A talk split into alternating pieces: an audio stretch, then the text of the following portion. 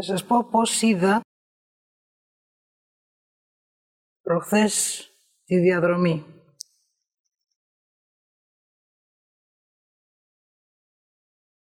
Όταν αρνηθείς ποιος είσαι, στην ουσία αρνείσαι την αγάπη, δηλαδή εσένα.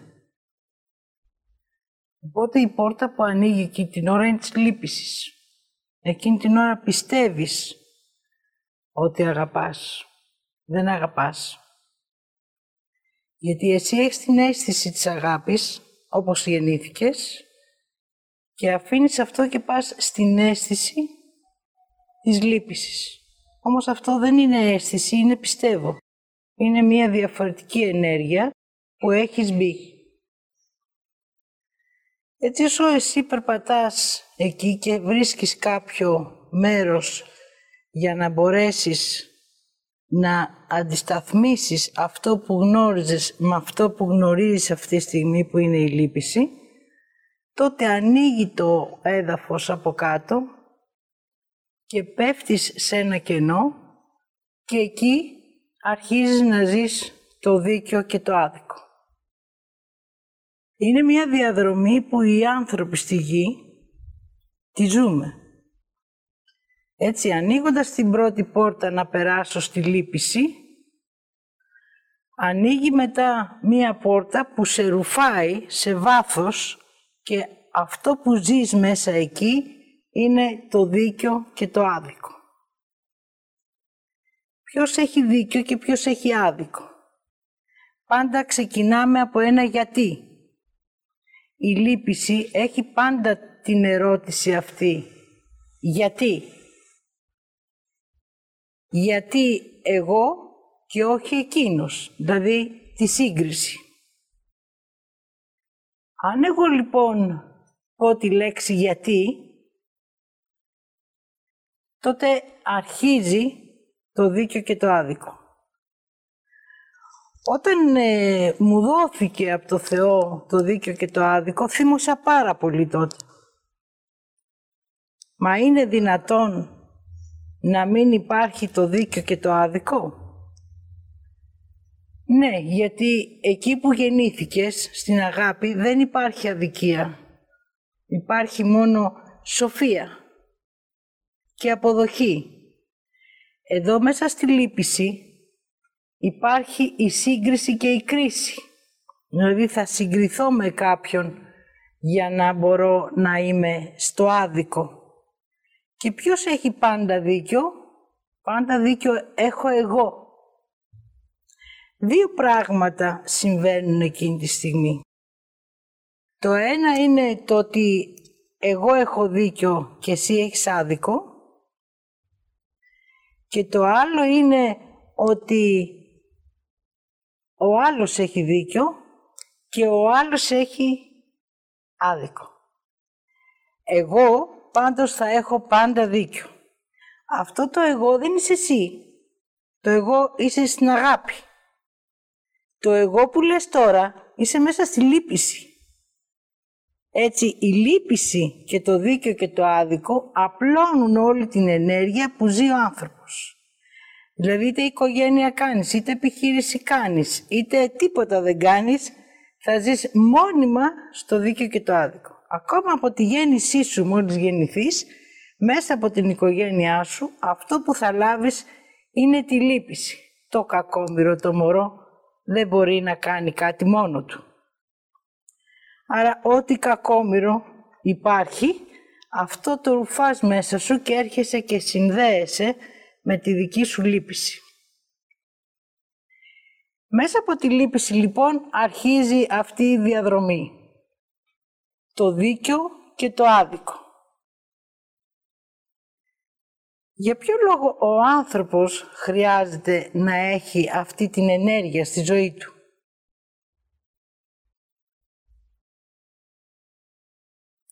Ο μόνος λόγος είναι ότι από άλλη ζωή το φέρνει μαζί του. Εάν σε μία άλλη ζωή έχεις αδικηθεί, σε αυτή τη ζωή που θα έρθεις, χρειάζεται να το αναγνωρίσεις αυτό για να ολοκληρωθεί. Αν αυτό δεν το αναγνωρίσεις και χαθείς μέσα στη λύπηση, τότε θα βρεθεί κάποιος για να σε αδικήσει. Οπότε θα ξαναζήσεις την ίδια ζωή με αυτή που ζούσες πριν.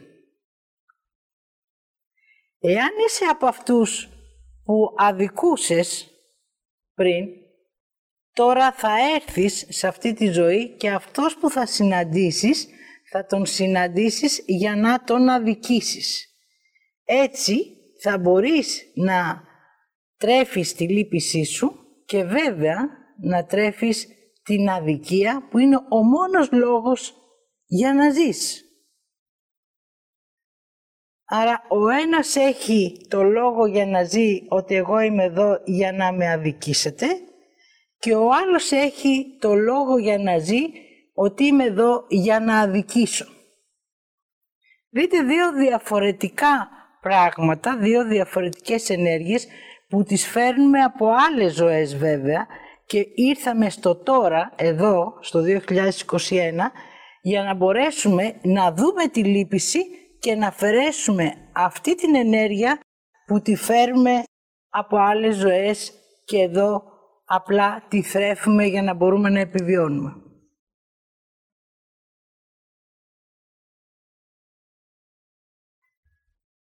Λύπηση, αδικία και δίκαιο. Τρία πράγματα που κάνουν τον άνθρωπο να λιγοψυχεί. Τι σημαίνει να λιγοψυχεί; Να χάνει ενέργεια ψυχική. Αν εγώ αφήνω να με αδικήσουν, γιατί αυτό γνωρίζω ως ψυχή, να γνωρίζετε ότι έχετε ζήσει σε βιώματα, αυτά είναι μέσα στην ψυχή σας. Μην φανταστείτε ότι η ψυχή φέρνει κάτι διαφορετικό μαζί. Ό,τι τις έχουμε δώσει σε κάθε φορά που είμαστε στη γη, αυτό φέρνει ως γνώριμο τώρα που ζείτε εδώ. Οπότε χρειάζεται αυτό να γίνει μία αλλαγή, να αλλάξει. Δηλαδή τι να αλλάξει; Να αναγνωρίσω ότι εγώ λυπάμαι. Να αναγνωρίσω ότι όλοι οι άλλοι έχουν δίκιο εκτός από μένα. Εγώ είμαι από τους άλλους, αυτούς που είμαι εδώ για να με αδικούν.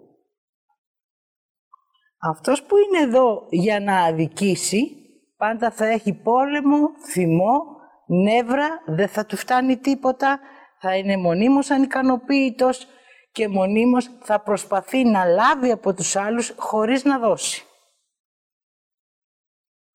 Έτσι, αυτοί ήταν και στους πολέμους η μεγάλα, τα μεγάλα κεφάλια, δηλαδή αυτοί που κανονίζανε ποιους και πώς θα τους σκοτώσουν. Οι άλλοι που σκοτωνόντουσαν ήταν αυτοί που ήρθαν για να αδικηθούν. Έτσι συνέβαιναν και όλες οι μάχες. Αυτό όμως χρειάζεται τώρα να τελειώσει. Κάποτε στη γη η μάχη γινότανε στήθος με στήθος, δηλαδή νους με νου. Τώρα η μάχη γίνεται εσωτερική, δηλαδή μόνος μου Ρωτάω, μόνος μου απαντάω, μόνος μου λυπάμαι, μόνος μου με αδικό ή μόνος μου νιώθω αδικημένος. Πάμε και σε αυτή την αίσθηση του τι νιώθω.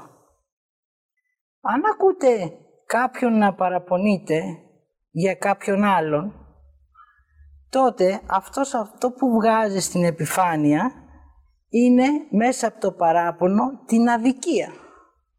Δηλαδή, μου έκανε αυτό, μου έκανε εκείνο, μου έκανε τ' άλλο. Ουφ, και κλαίει. Γιατί κλαίει; Γιατί εκείνη την ώρα, αυτό που δεν μπορείτε να δείτε, είναι ότι αυτό ικανοποιείται. Όταν ένας άνθρωπος παραπονείται και κρίνει έναν άλλον άνθρωπο, τότε μέσα του υπάρχει η αυτοικανοποίηση της λύπησης. Έτσι η αδικία έρχεται και τον πλημμυρίζει και αυτό το πλημμύρισμα γι' αυτόν είναι τροφή. Μόλις περάσει αυτό και ολοκληρωθεί, έχει μία ψεύτικη δύναμη. γιατί έχει κάνει το έργο του. Δηλαδή έχει ταΐσει το νου του, έχει ταΐσει το λόγο της ύπαρξής του στη γη, οπότε μέσα από αυτό μπορεί να συνεχίσει να ζει. Αν προσέξετε λίγο τη ζωή σας, θα δείτε ότι νιώθετε ότι είστε αδικημένοι. Όμως, αν δεις τα πράγματα μέσα από τη λογική, θα δεις ότι δεν υπάρχει η αδικία, ούτε και το δίκιο. Γι' αυτό θα δείτε ότι στη γη τώρα θα αρχίσουν να μειώνονται τα δικαστήρια. Δηλαδή εκεί που οι δίκες γινόντουσαν τεράστιες και μεγάλες με πολλούς μάρτυρες, τώρα θα γίνονται πιο μικρές και πιο ουσιώδεις. Ο λόγος είναι γιατί ήρθε η ώρα ο άνθρωπος να αποδεχτεί την ύπαρξη της λύπησης και της αδικίας και να επιλέξει βέβαια αν θέλει να την κρατήσει στη ζωή του ή να την αφήσει και να πορευτεί σε μια νέα ζωή. Αυτή η νέα ζωή έχει βέβαια κάτι άγνωστο, γιατί μέχρι τώρα μπορώ να ζω με τη λύπηση, μπορώ να ζω με την αδικία, μπορώ να είμαι θυμωμένος με τους ανθρώπους, μπορώ να φοβάμαι, αλλά δεν μπορώ να με γνωρίσω. Όταν αφαιρέσω αυτό το μπορώ και πάω ότι εγώ θέλω να με γνωρίσω, μέσα εκεί αρχίζω να βλέπω ότι δεν υπάρχει κάτι από αυτό που είχα, αλλά υπάρχει κάτι που χρειάζεται να βλέπω. Α, αυτός με έκλεψε. Α, γιατί με έκλεψε; Ο λόγος που με έκλεψε είναι γιατί εγώ κλέβω. Αυτό δεν θέλω να δω. Και έτσι πέφτω στην αδικία. Ξέρετε τι έπαθα; Με κλέψανε. Και αρχίζει το κλάμα και η δικαιολογία. Αν το έχεις και λίγο στην ομιλία σου ή στο σώμα σου, οπότε και οι δύο θα έχετε θρέψει το νου σας. Άρα η πόρτα της λύπησης και η καταπακτή του δίκαιου και του άδικου είναι ακόμα ενεργά. Εάν όμως μπορώ και δω ότι αυτή η πόρτα που μπήκα έχει μόνο ικανοποίηση και δεν έχει αυτό που ένιωθα όταν γεννήθηκα, τότε θα μπορέσω να βγω. Αλλά για να μπορέσω να βγω, χρειάζεται να δω ότι φοβάμαι. Γι' αυτό και κλαψουρίζω. Δείτε το μωρό, ένα παιδάκι τι κάνει, για να δείτε ότι όλα εν σοφία επίησαν. Τι κάνει το μωρό; Το μωρό όταν φοβάται κλαίει. Βέβαια, κλαίει και όταν θέλει να σε κοροϊδέψει.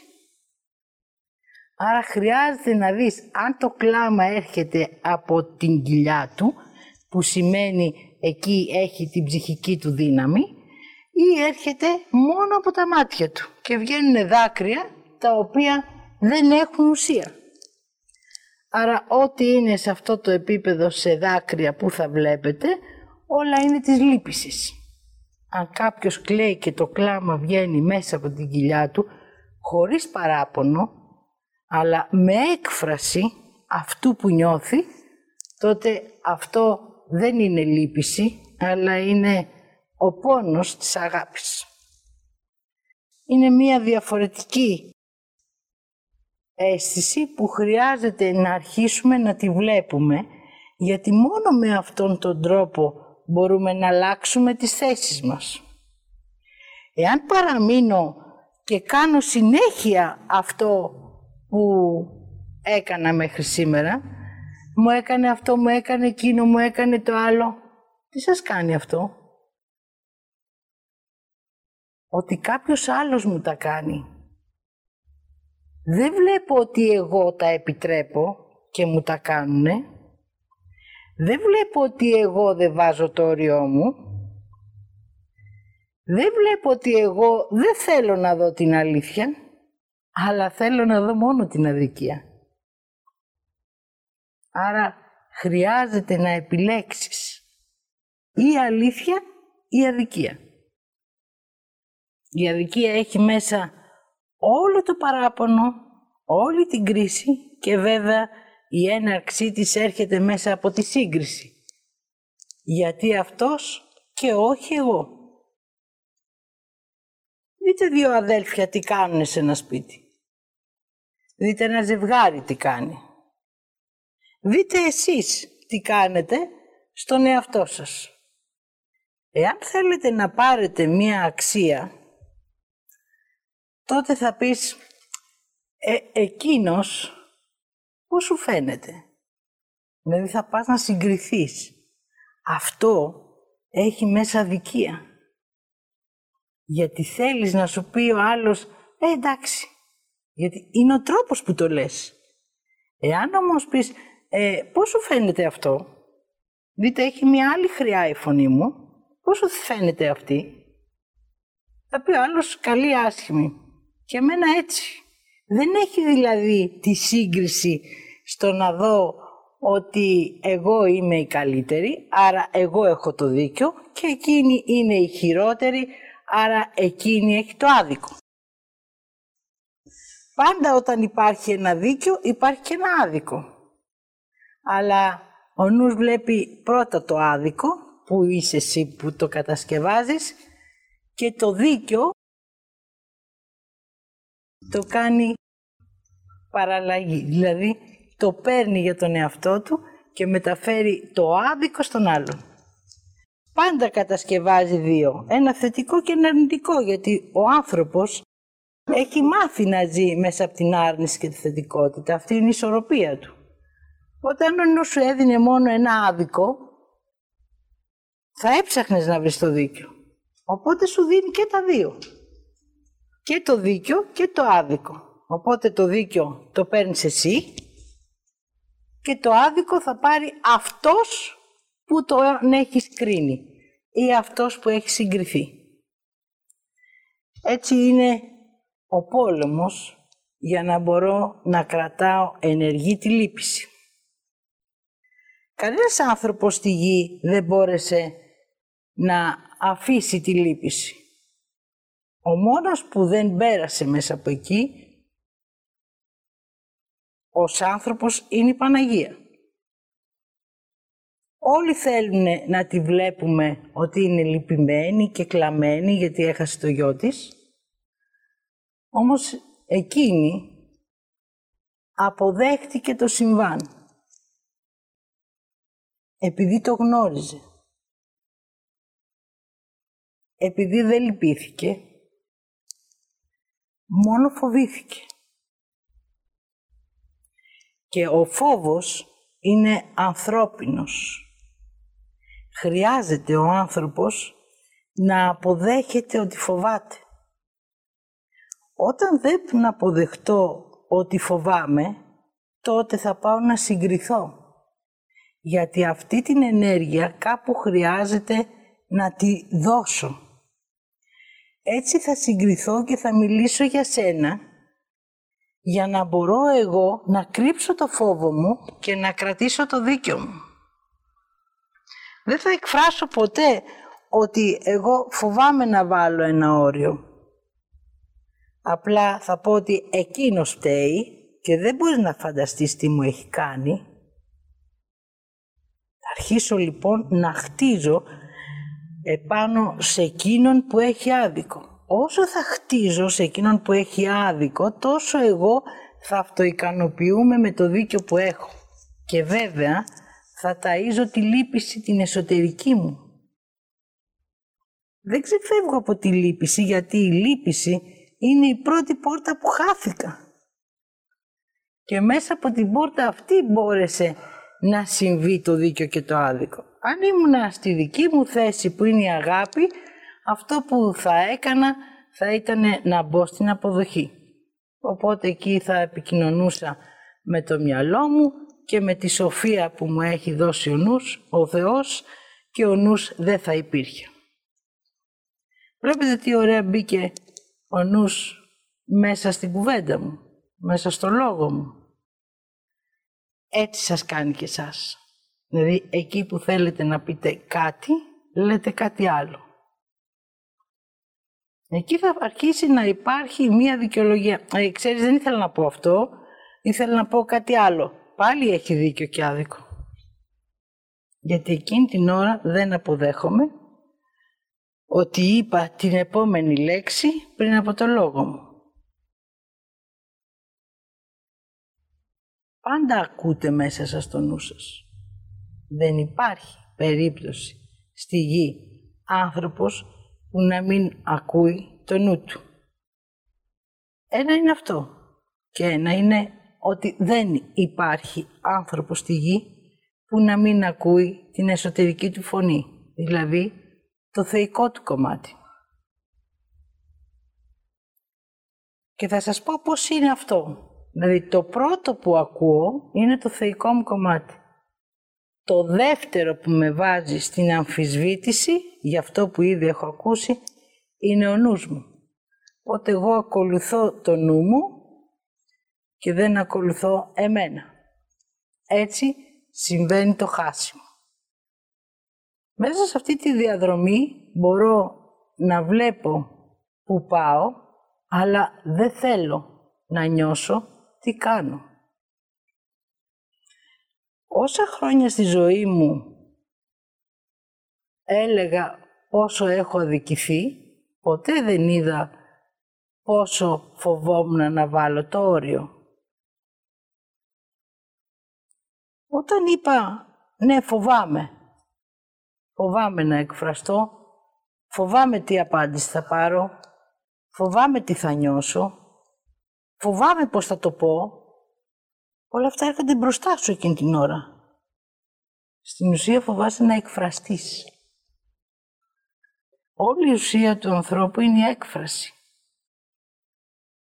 Μπορώ να εκφραστώ άμα θυμώσω, γιατί εκεί μέσα είναι το δίκαιο και το άδικο. Θα πάω να βρω το δίκαιο μου και θα κάνω μάχη.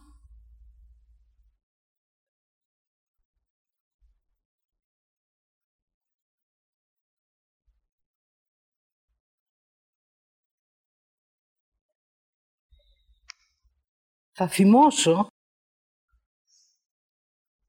θα φουντώσω και δεν γνωρίζω εκείνη την ώρα ότι έχω μπει μέσα στην αδικία. Η αδικία όμως έρχεται και από ένα βαθύτερο επίπεδο.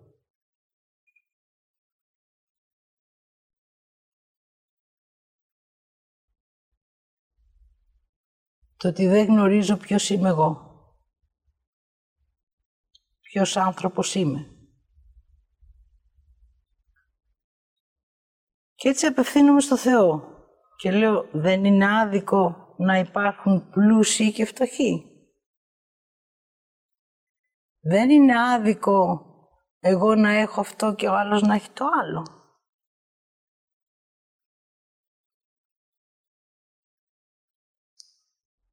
Και πόσες αδικίες απευθύνουμε στο Θεό. Και μετά μπαίνουμε και στο παρακαλυτό. Θεέ μου άκουσέ με. Λυπήσουμε. Ούτε σε ακούει, ούτε σε λυπάται, γιατί δεν είσαι στο επίπεδο της καθετότητας που ο Θεός έχει σύνδεση μαζί σου. Είσαι σε ένα άλλο επίπεδο που εδώ δεν υπάρχει σύνδεση, έχεις φύγει. Για να μπορείς από το, από το, από το επίπεδο της λύπησης να συνδεθείς με το Θεό, χρειάζεται να νιώσεις ότι λυπάσαι.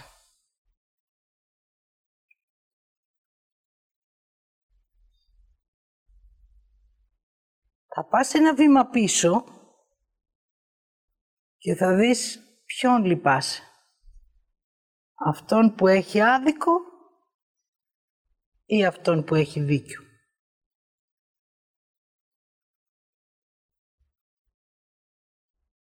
Αφού το δεις αυτό, θα πας πάλι ένα βήμα πιο μέσα στο σώμα σου.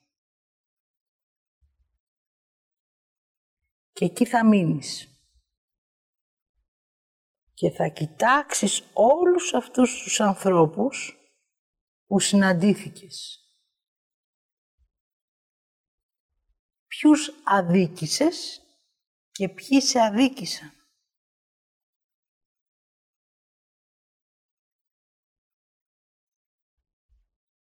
Και τότε πας στο άλλο βήμα που λέγεται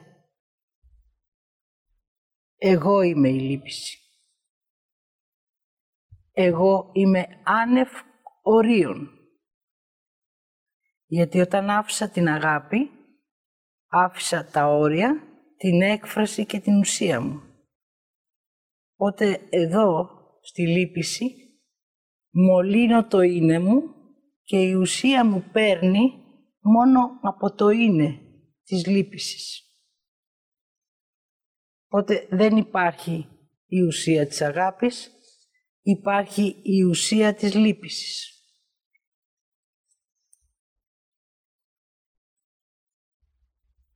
Ένας μεγάλος παράγοντας για τον άνθρωπο είναι το οικονομικό.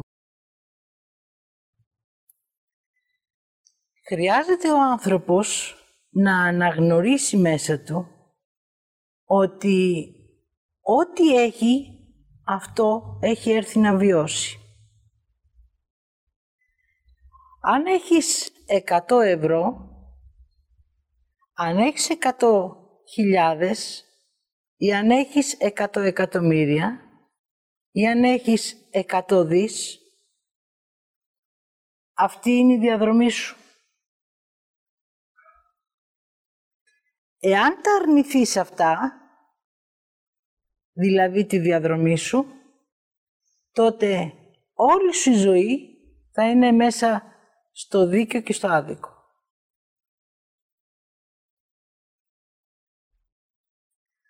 Αν η ζωή μου είναι να είμαι στα 100 εκατομμύρια και εγώ ζω στα 100 ευρώ, τότε κάθομαι εκεί γιατί θέλω να είμαι αδικημένη. Ξέρεις τι έχω κάνει εγώ για να είμαι στα 100? Έχω αρνηθεί τα 100 εκατομμύρια. Αλλά δεν το γνωρίζω. Γιατί όταν είμαι στη λύπηση και στην αδικία, δεν μπορώ να δω για ποιο πράγμα είμαι. Δηλαδή, μαζί με την αγάπη έχω αφήσει και τον πλούτο μου. Αν ο πλούτος μου ήταν για τα 100 ευρώ, θα ήμουν ευτυχισμένη. Αν όμως ο πλούτος μου είναι για τα 100 εκατομμύρια, εδώ θα κάθομαι για να μπορώ να με αδικό. Θα παλεύω με τον κόσμο, θα κοιτάω τους πλούσιους και θα τους κρίνω, θα συγκρίνομαι. Θα φωνάζω, θα θυμώνω. Γιατί θα θυμώνω, γιατί δεν θέλω να αναγνωρίσω ότι εγώ είμαι για τα 100 εκατομμύρια. Δεν θέλω να το δω γιατί φοβάμαι. Ε, γι' αυτό με αδικό. Γιατί φοβάμαι. Φοβάμαι να πάω πίσω, πίσω, πίσω και να δω ποια είμαι. Φοβάμαι να δω γιατί μου το κάνει αυτό σε μένα. Γιατί με κλέψανε. Με κλέβω. Μήπως κλέβω τους άλλους. Άμα κλέβω τους άλλους ή κλέβω εμένα, τότε θα με κλέψουνε. Άρα χρειάζεται να δω τι κάνω. Τότε να γνωρίζετε ότι η λύπηση και η αδικία συρρυκνώνονται. Μέχρι να φτάσω στο επίπεδο να βλέπω τη λύπηση και την αδικία, αλλά εγώ να είμαι στην αγάπη, γιατί θα τη βλέπω, αλλά δεν θα τη ζω. Ενώ τώρα βλέπω την αγάπη μακριά, αλλά δεν την αναγνωρίζω. Γιατί εδώ είμαι πλημμυρισμένη. Γιατί δεν έχω αναγνωρίσει ότι φοβάμαι. όλο το χάσιμο του ανθρώπου είναι ο φόβος του.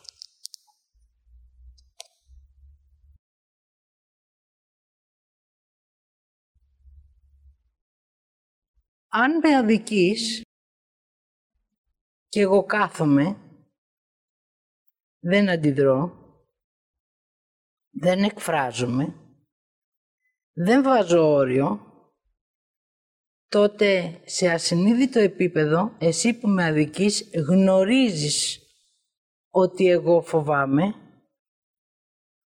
αλλά θέλω να με αδικείς.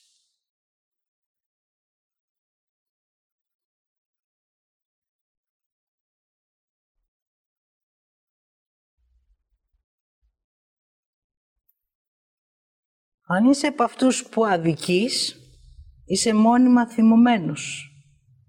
Για ποιο λόγο είσαι θυμωμένος; Γιατί εσύ βλέπεις το φόβο του άλλου. Ο άλλος που τον αδικούνε δεν βλέπει το φόβο του. Εσύ που αδικείς βλέπεις το φόβο του άλλου. Οπότε μέσα από το φόβο του τον φοβίζεις ακόμα περισσότερο, θα φωνάξεις, θα τον τρομάξεις, θα του πεις πράγματα που αυτός θα φοβηθεί ακόμα περισσότερο και έτσι θα του πάρεις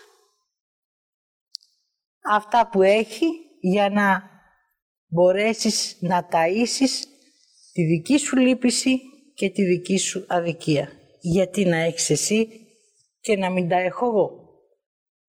Πάντα είναι ένα γιατί. Μην το ξεχάσετε ποτέ αυτό. Άμα φύγετε από το γιατί και πάτε στο διότι, εκεί ξεκινάει το χτίσιμο. Χτίζω δηλαδή πόσο βαθιά θέλω να, να φτάσω την αδικία μέσα μου. Να με λυπηθώ πιο πολύ για να μπορέσω να αυτοικανοποιηθώ. Άρα πρώτα είναι το γιατί, μετά είναι το διότι. Το διότι αρχίζουν οι δικαιολογίες. Μόλις αρχίσουν οι δικαιολογίες, τότε αρχίζει το δίκαιο και το άδικο να παίρνει μορφή.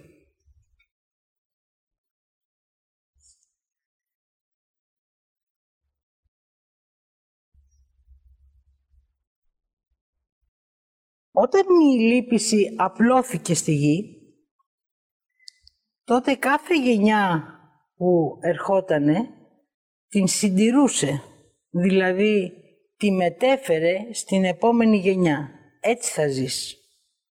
Θα λυπάσαι, θα φοβάσαι και θα είσαι αδικημένος. Το αδικημένος δεν το λένε. Δεν θα σου πει κανένας κάτσε να είσαι ο αδικημένος. Θα σου πει όμως, δεν το λυπάσαι τον κακομύρι. Και μόνο αυτή η έκφραση έχει μέσα αδικία.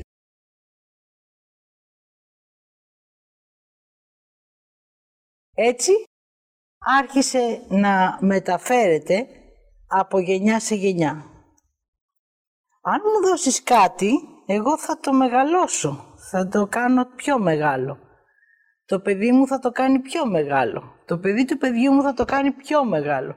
Έτσι φτάσαμε στο σημείο η λύπηση να είναι μεγαλύτερη από τη ζωή του ανθρώπου. Περισσότερο κλαίμε τους νεκρούς παρά ζούμε τους ζωντανούς.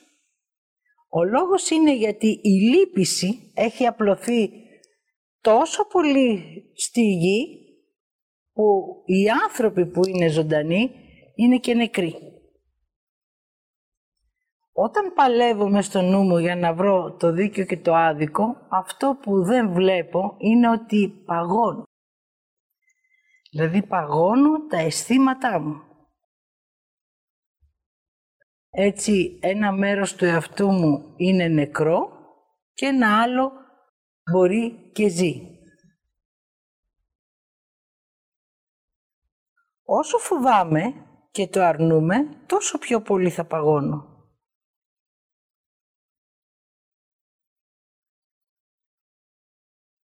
Έτσι δεν θα εκφράζομαι, οπότε αν δεν εκφραστώ δεν υπάρχει περίπτωση να πάω στη θέση μου που είναι η αγάπη. Χρειάζεται όμως να δω που βρίσκομαι. Πάρτε ένα λεπτό χρόνο να δείτε ποιος σας έχει αδικήσει. Φέρτε τον μπροστά σας και ακούστε το διάλογο που κάνετε μέσα σας.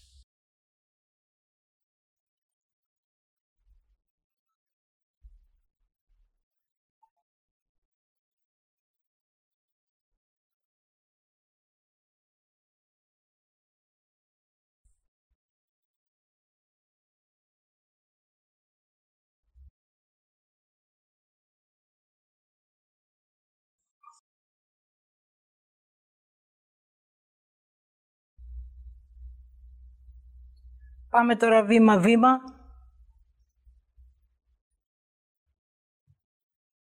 Να νιώσετε το σώμα σας.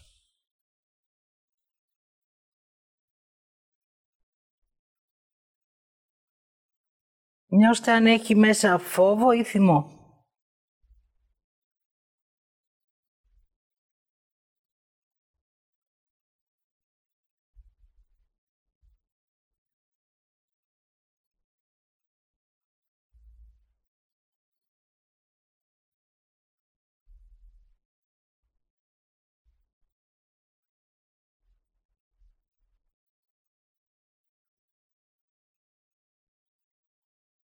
Δείτε τι δεν κάνατε.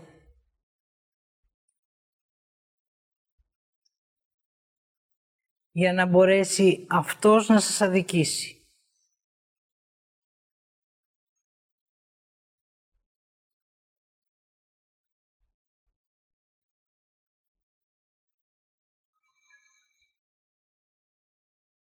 Δείτε τι προσπεράσατε.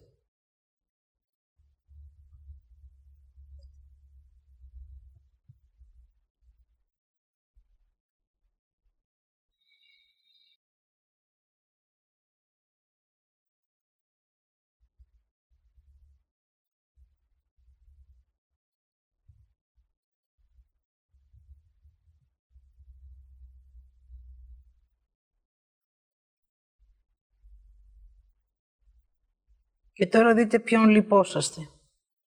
Εκείνον ή εσάς.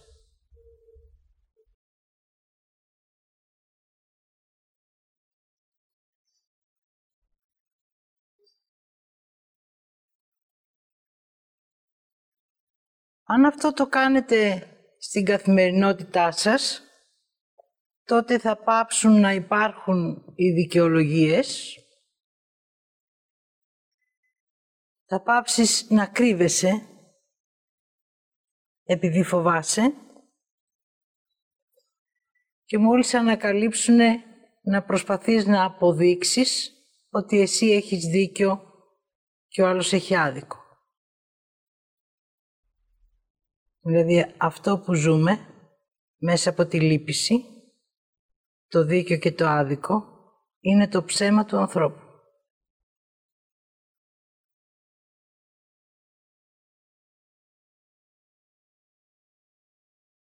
Όσο θα μου λέω ψέματα ότι εδώ στη λύπηση είμαι καλά, μπορώ να λυπάμαι τους φτωχούς, τους πονεμένους, τους ανάπηρους, τα παιδάκια που είναι μωρά, τους γέροντες. Και γιατί να τους λυπάμαι, δεν μπορώ να τους αγαπάω και να νιώθω καλά. Πάντα μου άρεσαν οι, οι γέροι άνθρωποι όταν τους έβλεπα, γιατί έβλεπα ότι ζήσανε, λάβανε και έχουν μία σοφία μέσα από τα βιώματά τους. Έτσι τους πλησίαζα πάντα για να μάθω πράγματα. Όταν έρχόμουν σε επαφή με ένα παιδί, αυτό που έψαχνα από εκείνο ήταν να μου πει τι θέλει. Το παιδί θέλει αγκαλιά και παιχνίδι. Γιατί μέσα από το παιχνίδι μπορεί να λάβει πράγματα για τη ζωή. Γιατί τη ζωή δεν τη γνωρίζει, τη μαθαίνει. Άρα μέσα από το παιχνίδι μπορεί να μάθει πράγματα. Έτσι χρειάζεται να παίζεις και εσύ μέσα σου αντί να παίζεις με το νου σου και να κάνεις ερωτοαπαντήσεις και να κερδίζει ο νους που έχει πάντα δίκιο, καλό είναι να πηγαίνεις ένα βήμα πιο μέσα και να βλέπεις εσύ τι έχεις κάνει. Και βέβαια να βλέπεις αν σε λυπάσαι, πόσο σε λυπάσαι και αν θέλεις να σε λυπάσαι.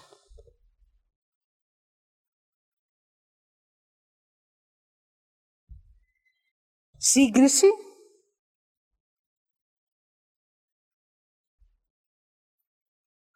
αδικία δικαιολογία φόβος ψέμα.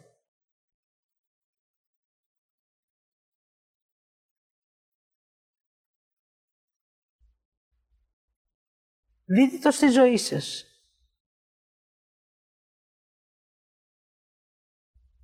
Το ζούμε. Το θέμα είναι αν μπορούμε να δούμε ότι το ζούμε και να το αποδεχτούμε. Το ότι το ζούμε, το ζούμε.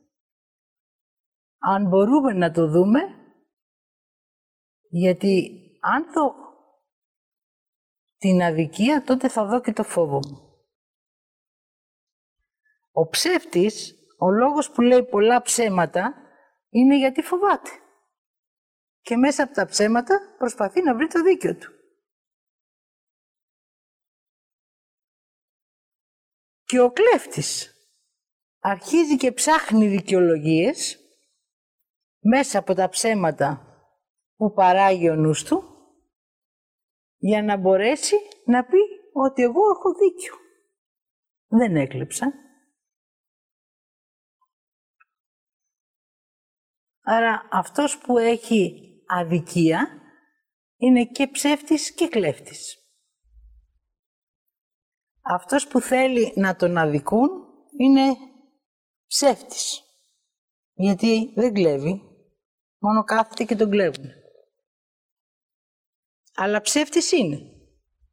Γιατί έχει και αυτός δικαιολογίες, γιατί και αυτός έχει σύγκριση, και αυτός κρίνει τον άλλον και αυτό είναι με στη λύπηση.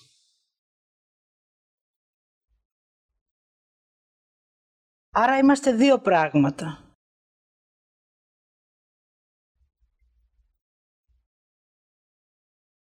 Είμαστε άνθρωποι που αδικούμε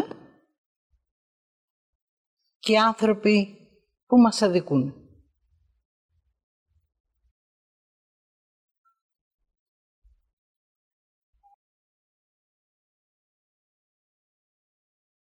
Όταν κάποιος αδικεί, νιώθει και υπερήφανος. Ο λόγος που νιώθει υπερήφανος είναι γιατί σε φόβησε. Δεν θα σου δώσω αυτό, θα σου δώσω λιγότερο. Αν εσύ έχεις ανάγκη, θα πάρεις και το λιγότερο. Αλλά δεν θα πάρεις αυτό που σου αξίζει.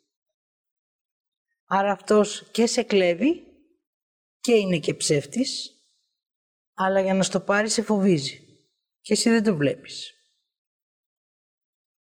Ο λόγος που δεν το βλέπεις είναι γιατί θέλεις να σε αδικεί. Και δεν βλέπεις ούτε εσύ ούτε εκείνος ότι και οι δύο χάνεστε. Ο ένας παίρνει αυτοικανοποίηση ότι σε έκλεψε και ο άλλος παίρνει αυτοικανοποίηση ότι έχω έστω και λίγο.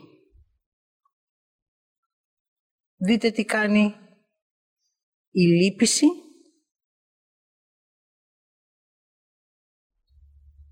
και το δίκιο και το άδικο. Ακόμα και αν σε κλέψει μπορείς να δικαιολογηθείς εκείνη την ώρα και να πεις «Ε, εκείνος το έχει περισσότερο ανάγκη από μένα». Αυτό σημαίνει ότι θέλεις να σε κλέβει και αυτοικανοποιείσαι με το να αδικείς τον εαυτό σου. Να σε αδικούν δηλαδή. Με αυτόν τον τρόπο όμως καλύπτεις την ανάγκη του να εκφραστείς. Καλύπτεις την ανάγκη του να νιώσεις. Καλύπτεις την ανάγκη του να θέλεις για σένα μία ζωή όπως είναι για σένα.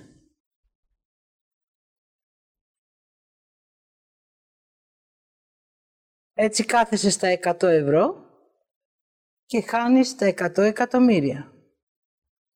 Δηλαδή χάνεις την αξία σου.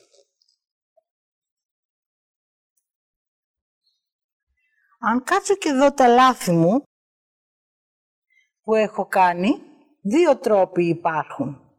Ο ένας είναι να με αδικήσω για αυτά που έκανα και να με κρίνω και ο άλλος είναι να με αποδεχτώ ότι αυτά εγώ τα έκανα, οπότε τώρα θα κάνω κάτι άλλο. Αυτό είναι η αποδοχή. Οπότε μέσα από το λάθος ή θα πάω στην κρίση και θα με αδικό ή θα πάω στην αποδοχή και θα περπατήσω στο δρόμο της αγάπης για μένα. Μην πείτε ποτέ «Σ' αγαπώ». Δεν υπάρχει για τον άλλον. Μάθε πρώτα να λες «Με αγαπώ». Αυτό υπάρχει για σένα. Απλά το έχεις ξεχάσει. Γι' αυτό και λέω «Σ' αγαπώ». Γιατί φοβάμαι να πάω μέσα μου να δω ότι με αγαπώ. Δεν θέλω.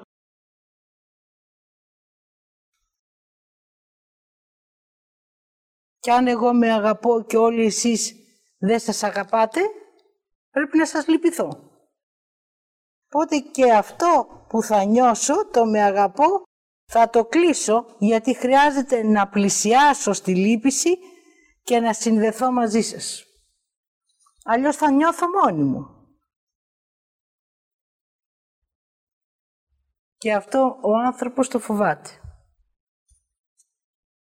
Αν αφήσω τη μάχη, πάλι θα νιώθω μόνη μου.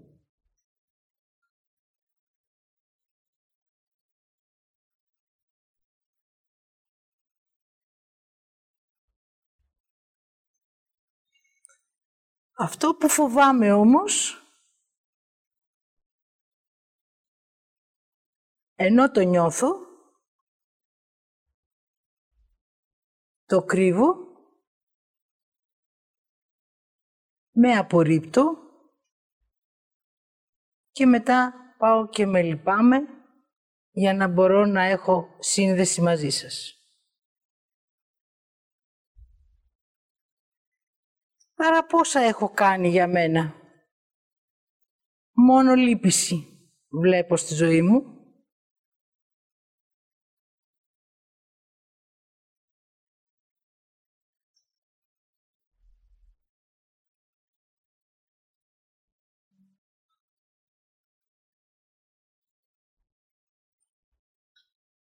αδικία.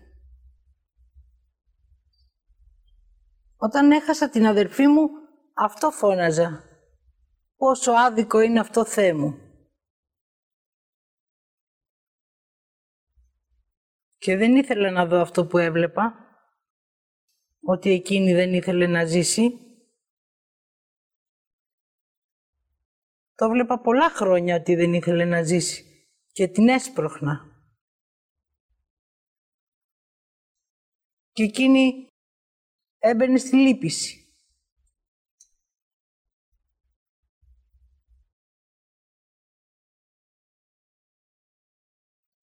Και τελικά όταν έφυγε,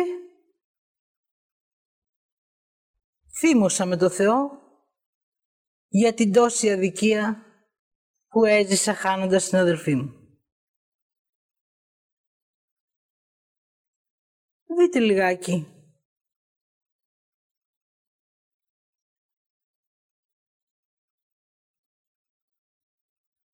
Αυτό είναι ένα συμβάν δικό μου. Δείτε ένα δικό σας συμβάν και πόσο θυμώσατε με το Θεό.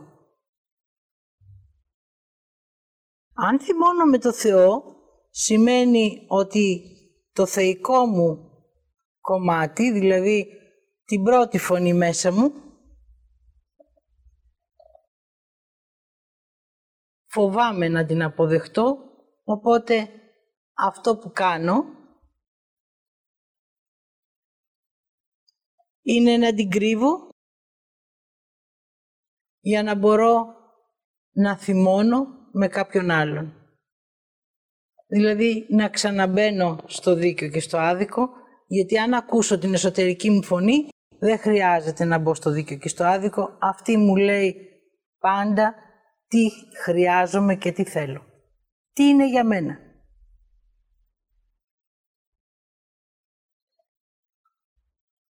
Όμως εδώ χρειάζεται να αρχίσετε να βλέπετε ότι θέλω το δίκαιο και το άδικο. Μου αρέσει. Απ' τη μία το κρίνω και απ' την άλλη μου αρέσει. Δηλαδή, δύο, ζω δύο πράγματα ταυτόχρονα. Το δεν μου αρέσει, αλλά το κάνω και το μου αρέσει που το αρνούμε;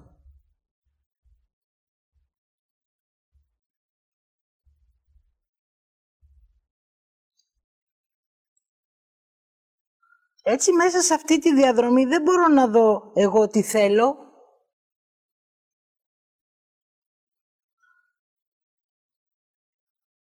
Γιατί αυτό που θέλω μου το λέει η εσωτερική μου φωνή.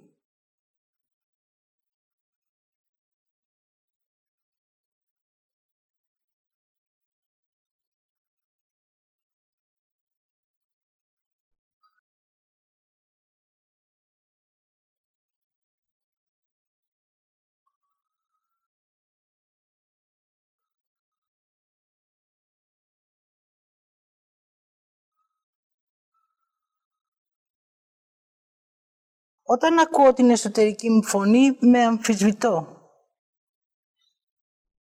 Όταν όμως μπω μέσα στο άδικο, δεν υπάρχει καμία αμφισβήτηση. Αυτό που λέω είναι τελεία και παύλα. Χρειάζεται να μ' ακούσεις ότι εγώ έχω δίκιο. Και αυτός έχει άδικο. Να βιώσεις όλη τη λύπηση και όλη την αηδία που θα βγάλει ο νους μου και να τη φας. Για να μπορείς και εσύ να με λυπηθείς. Οπότε έτσι εγώ θα πάρω την ικανοποίηση.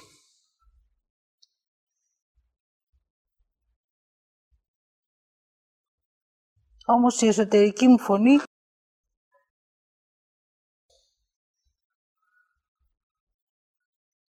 έχει κρυφτεί. Δεν σημαίνει ότι έχει χαθεί όμως, προσέξτε.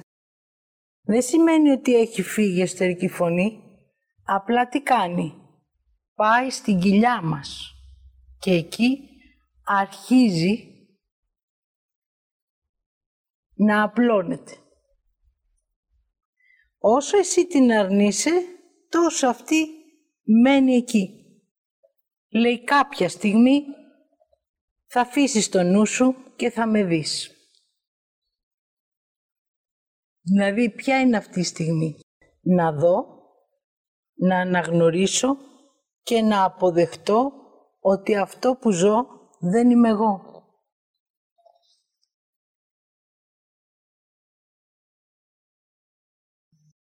Πόσες φορές έχετε πει, ε, δεν ήθελα να το πω αυτό.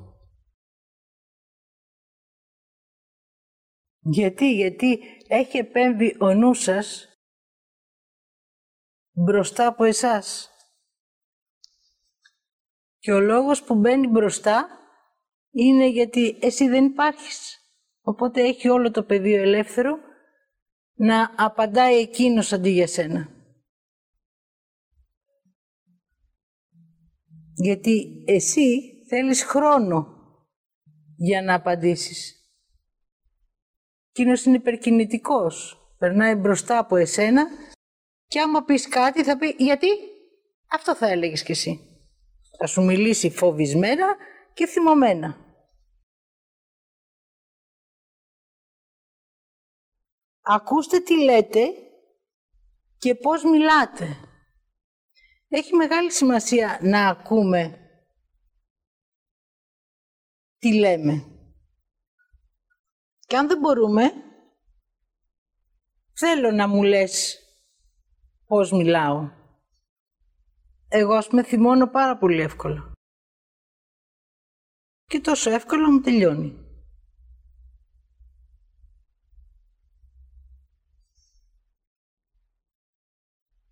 Ο άλλος όμως που βλέπει το θυμό μου,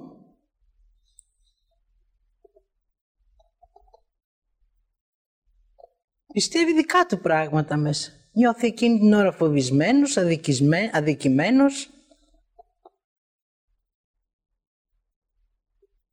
Και θα θυμώσει άμα εγώ μου τελειώσει γρήγορα, γιατί εκείνος έχει θυμώσει.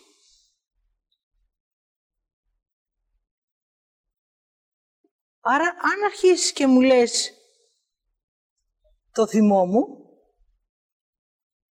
και εγώ αρχίζω και τον βλέπω, τότε πηγαίνω στην επίγνωση. Που τι σημαίνει επίγνωση; Με αποδέχομαι. Γνωρίζω δηλαδή τι λέω και τι κάνω. Με ακούω. Χρειάζεται να με ακούω και να με βλέπω. Γιατί όταν ο άνθρωπος αρχίσει να ακούει και να βλέπει τι λέει και τι κάνει, τότε θα αποδεχτεί και ποιος είναι. Και άμα δεν μ' αρέσει,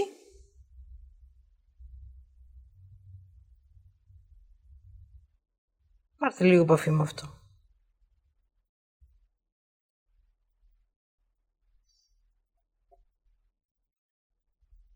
Δεν μ' αρέσει να μου λέει ο άλλος ότι είμαι θυμωμένη. Ναι, αλλά είναι η αλήθεια μου. Θύμωσα. Τι σημαίνει δεν μου αρέσει; Σημαίνει ότι το αρνούμε.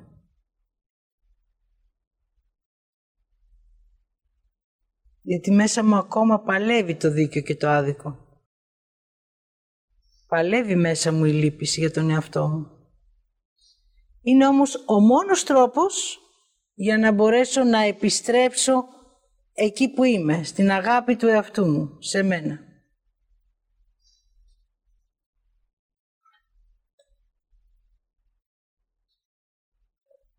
Εδώ δεν υπάρχουν δικαιολογίες, δεν υπάρχουν ψέματα, δεν υπάρχει κρύψιμο.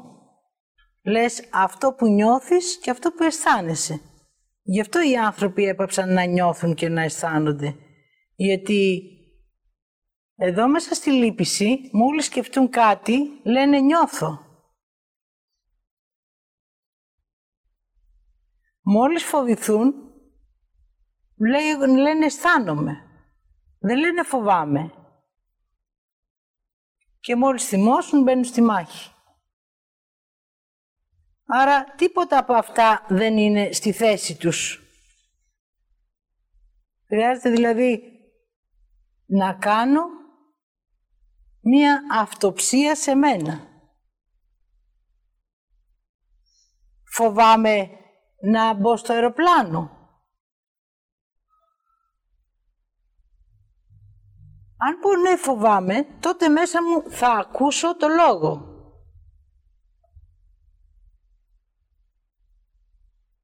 Και συνήθως αυτοί που φοβούνται να μπουν στο αεροπλάνο είναι αυτοί που έχουν βιώσει ένα ατύχημα σε μία άλλη ζωή, είτε από αεροπλάνο, είτε κάποιος δικός τους από αεροπλάνο, είτε φοβήθηκαν πάρα πολύ για ένα ατύχημα με αεροπλάνο. Οπότε αυτό έχει μείνει ως μνήμη στην ψυχή τους και βέβαια η αδικία μέσα το έχει θρέψει, γιατί αν δεν υπάρχει αδικία, η ψυχή δεν κρατάει μνήμες.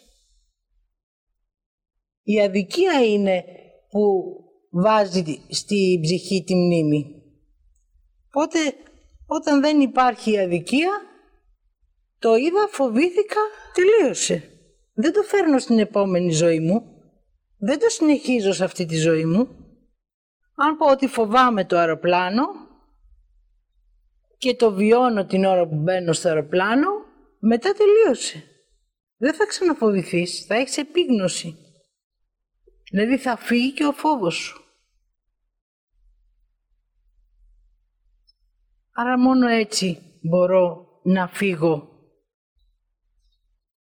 από ό,τι ζω.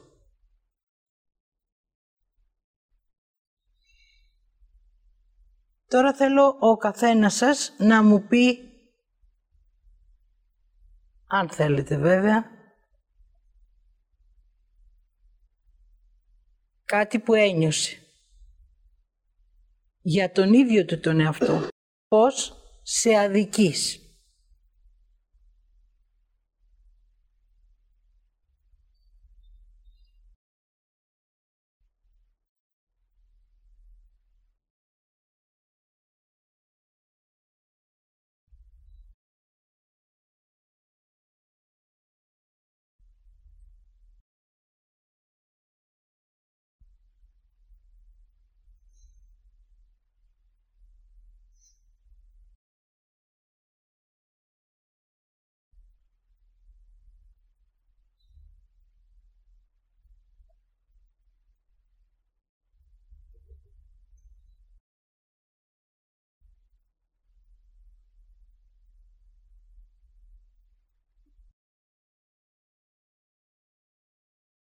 Δεν θα πω ονόματα για να μην ακουστούν. Μπορείτε να εκφραστείτε.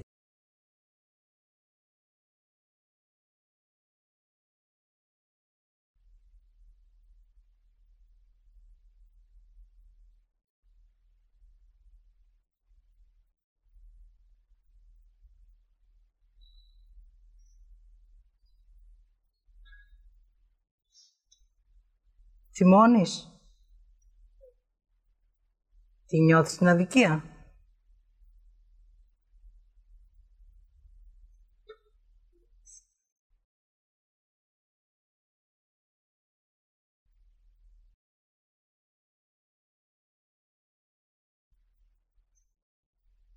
Okay. Άλλος; Πες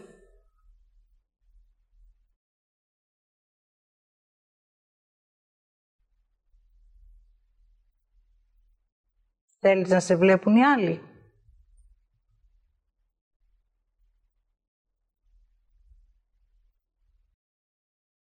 Θέλεις να μας πεις τι σκέφτεσαι όταν κάνεις ότι δεν βλέπεις;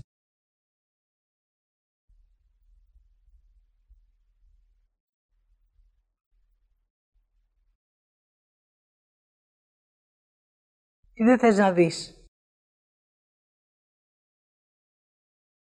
Ποια είναι αυτή η αλήθεια;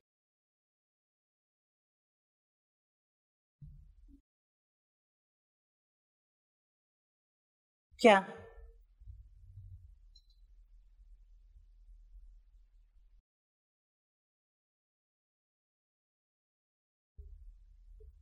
Φοβάμαι να εκφραστώ. Αυτή είναι η αλήθεια. Γι' αυτό κάνεις πως δεν βλέπεις.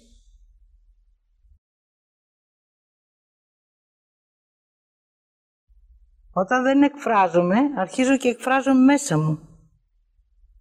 Αρχίζω και κάνω τις ερωταπαντήσεις γιατί χρειάζομαι τις δικαιολογίες για να σταθεί αυτό. Ακούστε λίγο τις δικαιολογίες που λέτε μέσα σας γιατί αυτές οι δικαιολογίες είναι αυτές που σας οδηγούν να τρέφετε το δίκαιο και το άδικο μέσα σας. Άλλους;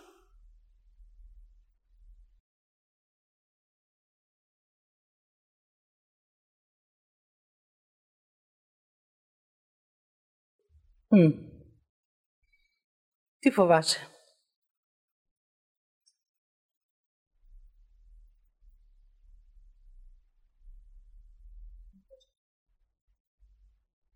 Να δεις ποια είσαι.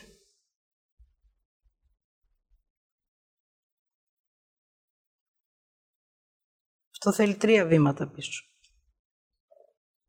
Ο φόβος είναι εδώ. Θέλει τρία βήματα πίσω. Να δεις ποια είσαι.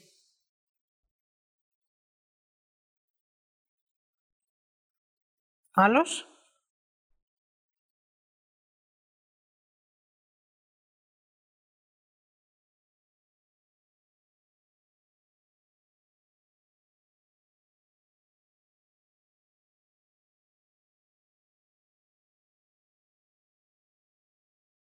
Ζηλεύεις;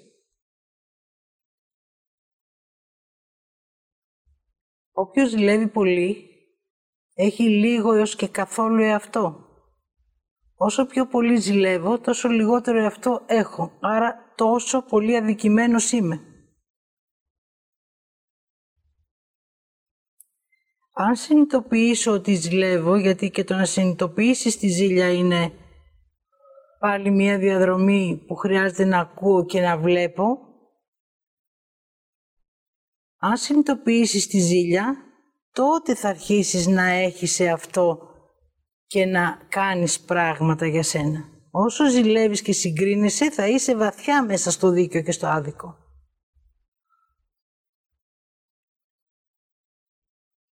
Οπότε η αξία είναι από εκεί. Και εσύ κοιτάς εδώ.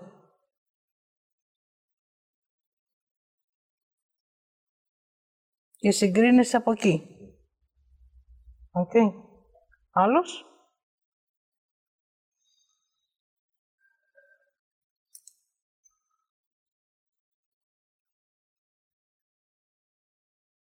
Θα σας πω ένα περιστατικό της ζωής μου πριν κλείσουμε να κάνουμε ένα διάλειμμα. Και μέσα από αυτό να δείτε κι εσείς κάποια δικά σας. Ε, ήμουνα πρόεδρος στα σχολεία που, στο σχολείο που πηγαίναν τα παιδιά μου και έγινε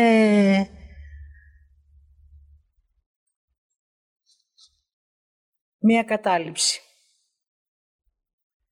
Εγώ είχα βάλει γονείς να κάθονται έξω από το σχολείο όσο εγώ δούλευα για να μην χτυπήσουν τα παιδιά, να προσέχουμε τα παιδιά.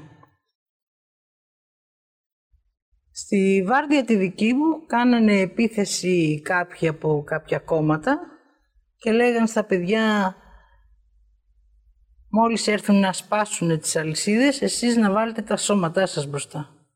Τότε εγώ θύμωσα και άρχισα να τους σπρώχνω μακριά από το σχολείο και μαζί με μένα και άλλοι γονείς.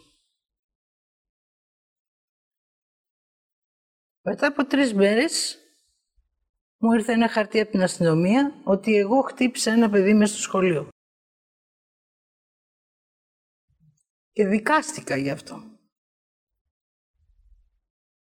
Όταν έγινε η δίκη, δεν μπορείτε να φανταστείτε πόσο αδικημένη ένιωθα,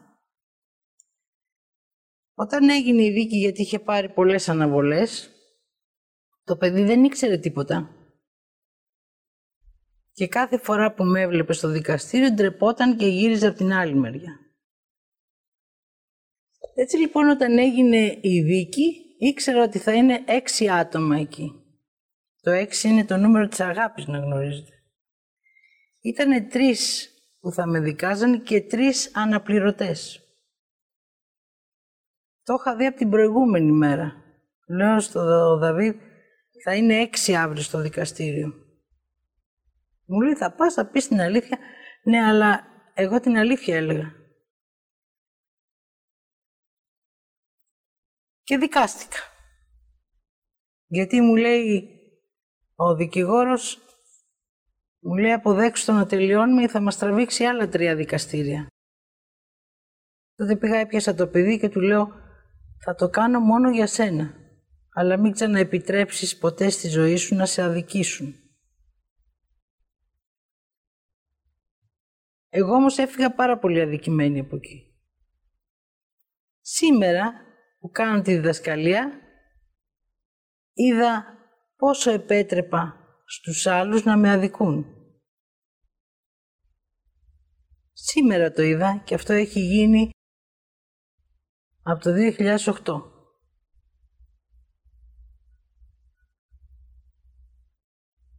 Όταν ανατρέξετε στη ζωή σας, μόλις αρχίσετε και βλέπετε μέσα σας το δίκαιο και το άδικο και ανατρέξετε στη ζωή σας, θα δείτε πώς επιτρέψατε να συμβούν αυτά που ζήσατε.